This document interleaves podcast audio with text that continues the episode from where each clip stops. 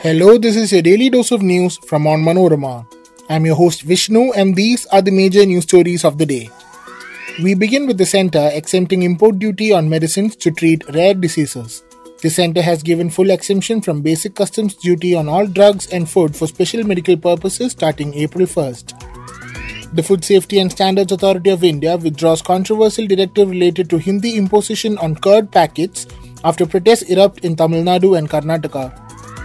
After BJP, now Lalit Modi threatens to sue Rahul Gandhi in London over his Modi surname remark.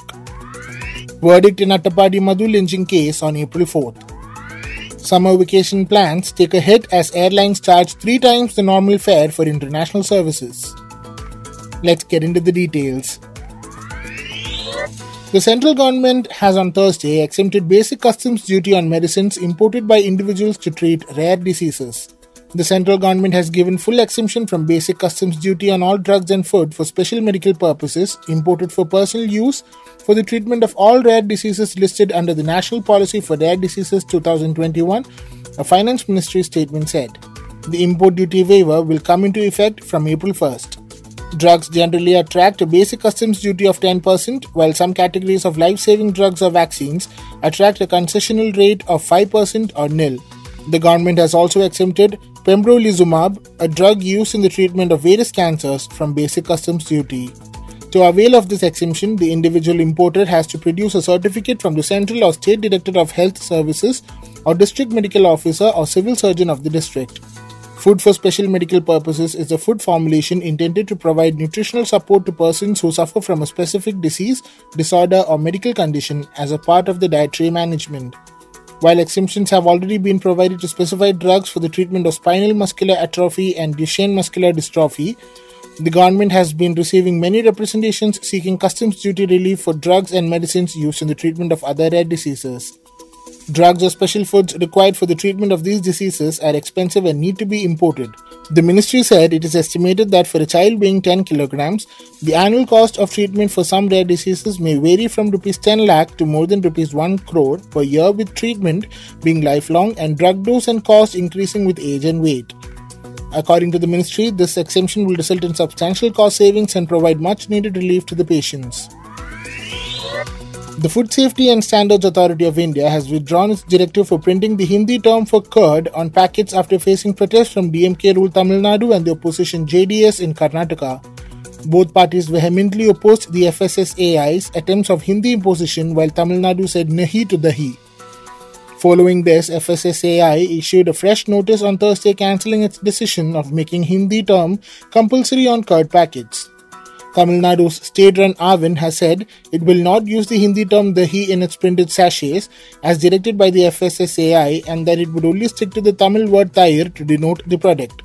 With the directive covering the Karnataka Milk Federation, which sells products such as milk, curd, ghee, and sweets under the brand name Nandini, JDS leader and former State Chief Minister H.D. Kumaraswamy wondered if it was an attempt to hijack Nandini products. On Wednesday, Tamil Nadu CM Stalin condemned imposition of Hindi even in labeling curd and said those responsible for it would be banished from the southern parts of the country. There seems to be no end to the repercussions of Congress leader Rahul Gandhi's Modi surname remarks. A day after a BJP leader filed a case against the former MP from Wayanad in Patna, former chief of the Indian Premier League Lalit Modi has announced that he will sue Rahul Gandhi in a UK court over his 2019 comment. Lalit Modi has been living in London since 2010 after facing allegations of financial irregularities in the IPL. Taking to Twitter on Thursday to lash out at Rahul Gandhi, Modi said he was looking forward to seeing the Congress leader make a complete fool of himself. Lalit Modi's decision to take legal action comes days after the Congress leader was disqualified as an MP following his conviction in a criminal defamation case. He was sentenced to two years in jail for the comment he made in 2019. Lalit Modi too had threatened to take Rahul Gandhi to court over the same remarks. In an election rally in 2019, Rahul Gandhi asked how come all thieves have the common surname Modi. In a series of tweets, Lalit Modi questioned the basis of calling him a fugitive of justice and said that he has never been convicted of any crime. He also claimed that he has created the greatest sporting event in this world that has generated close to $100 billion and that his family has done more for India than the Gandhi Nehru family. A special court in Kerala's Palakkad district will pronounce the verdict in the Attappady Madhu lynching case on April 4th. The Mannarkkad Scheduled Castes and Scheduled Tribes Court announced the date of the verdict while considering the case on Thursday.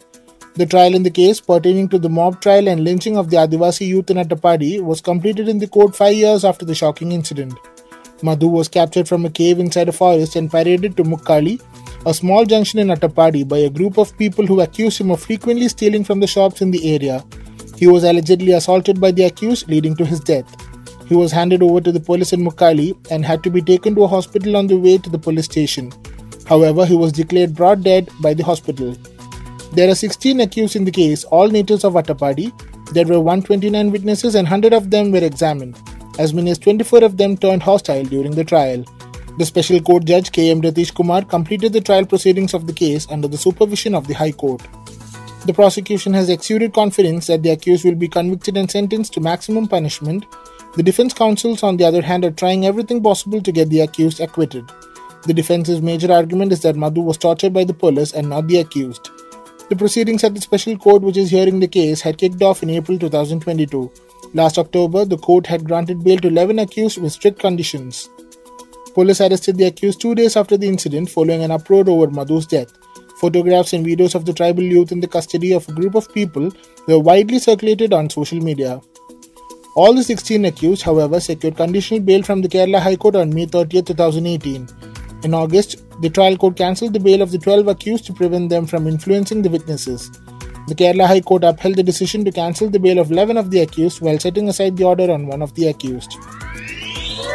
With the start of summer vacations, several airlines have begun charging exorbitant rates for international services, looting commuters planning trips abroad. Airlines have been charging irrational and excessive fares up to three times for flying from India to abroad than they charge for flying back to the country from foreign destinations. The ticket fares to Canada, the US, England, and Australia are three to four times that of being charged for flight journeys back to India from these countries. For instance, the ticket rate from Toronto in Canada to Thiruvananthapuram on May 1st is Rs 42,717. However, Airlines are charging a whopping rupees 1,28,360 for the journey from Thiruvananthapuram to Toronto on the same day. The airlines have resorted to charging excessive fares ever since the cap on maximum fares that can be charged was taken away during the reign of the UPA government. That brings us to the end of this episode. Thanks for listening to Daily News Dose, hosted and produced by me, Vishnu, with technical support by Idea Brew Studios. Follow on onmanorama.com for detailed updates on the latest news and be sure to come back tomorrow.